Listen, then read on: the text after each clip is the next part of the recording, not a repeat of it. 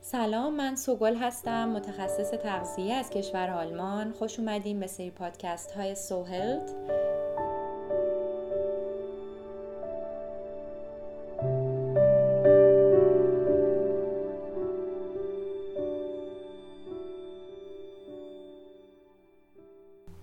امروز به موضوع متابولیسم بحث جذاب و بسیار مرتبط با موضوعات تغذیه‌ای می‌پردازم.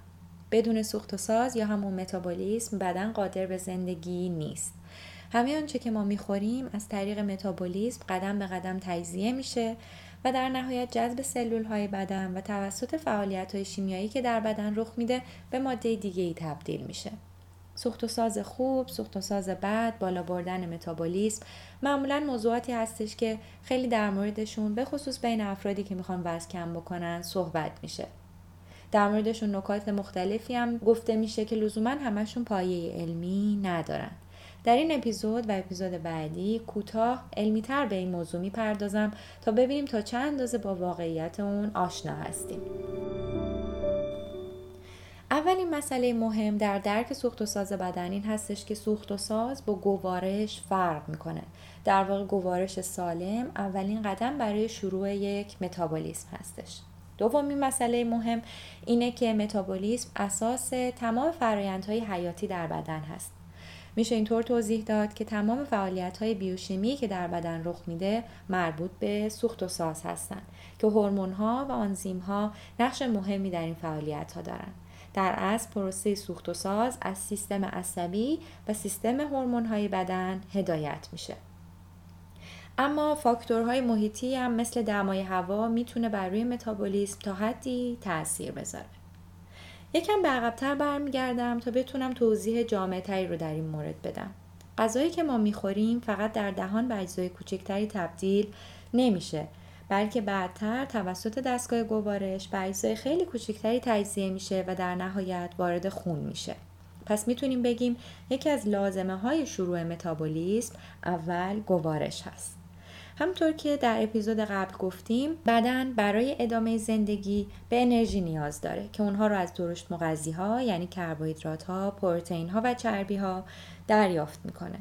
در معده و بعد در روده مواد غذایی تجزیه میشن و اونها انقدر کوچیک میشن که توسط روده جذب و وارد خون میشن. جریان خون در اینجا کار انتقال مواد رو انجام میده که اونها رو به سلول های تمام ارگان های بدن میرسونه. در این پروسه متابولیسم صورت می‌گیره. یعنی از گوارش شروع میشه و انتقال مواد به داخل و بین سلول های مختلف رو هم در بر می‌گیره.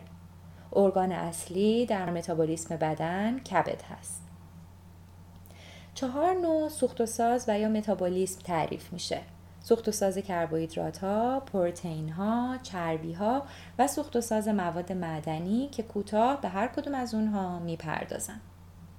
اول کربوهیدرات ها که گوارش ما اونها رو به قند تبدیل می‌کنه و از طریق خون به سلول هایی که نیاز به انرژی دارن میرسونه. در صورتی که بدن بیش از نیازش کربوهیدرات دریافت کنه اون قند حاصل از تجزیه رو در کبد و یا ماهیچه ها ذخیره می‌کنه تا در مواقع نیاز به انرژی ازش استفاده کنه.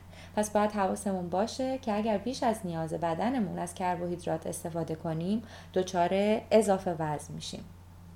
دوم پروتئین ها هستند که در گوارش ما به های آمینه تجزیه میشن و توسط خون به سلول ها برده میشن و از طرفی انرژی رو به سلول میرسونن و از طرف دیگه سلول ها برای ساختن عضلات، هورمون ها و آنزیم های مختلف بهشون نیاز دارن.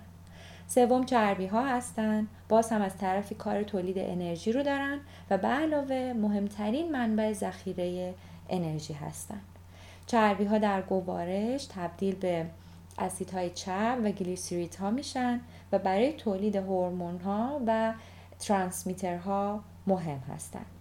چیزی که بدن به اون نیاز نداره در واقع ذخیره زیاد از حد سلول های چربی هست که می‌تونه بیماریزا باشه آخرین متابولیسم متابولیسم مواد معدنی هستند که مثلا کلسیوم و فسفر برای ساخت استخوان و یا یونهای کلسیوم برای عملکرد ماهیچه رو در بر می‌گیرن.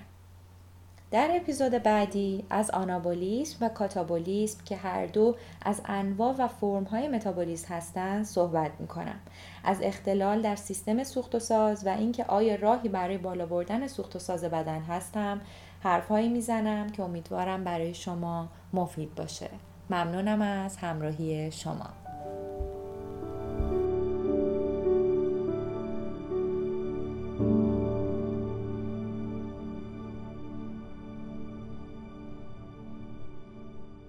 برای در جریان قرار گرفتن از اپیزودهای بعدی سوهل پادکست رو سابسکرایب کنید.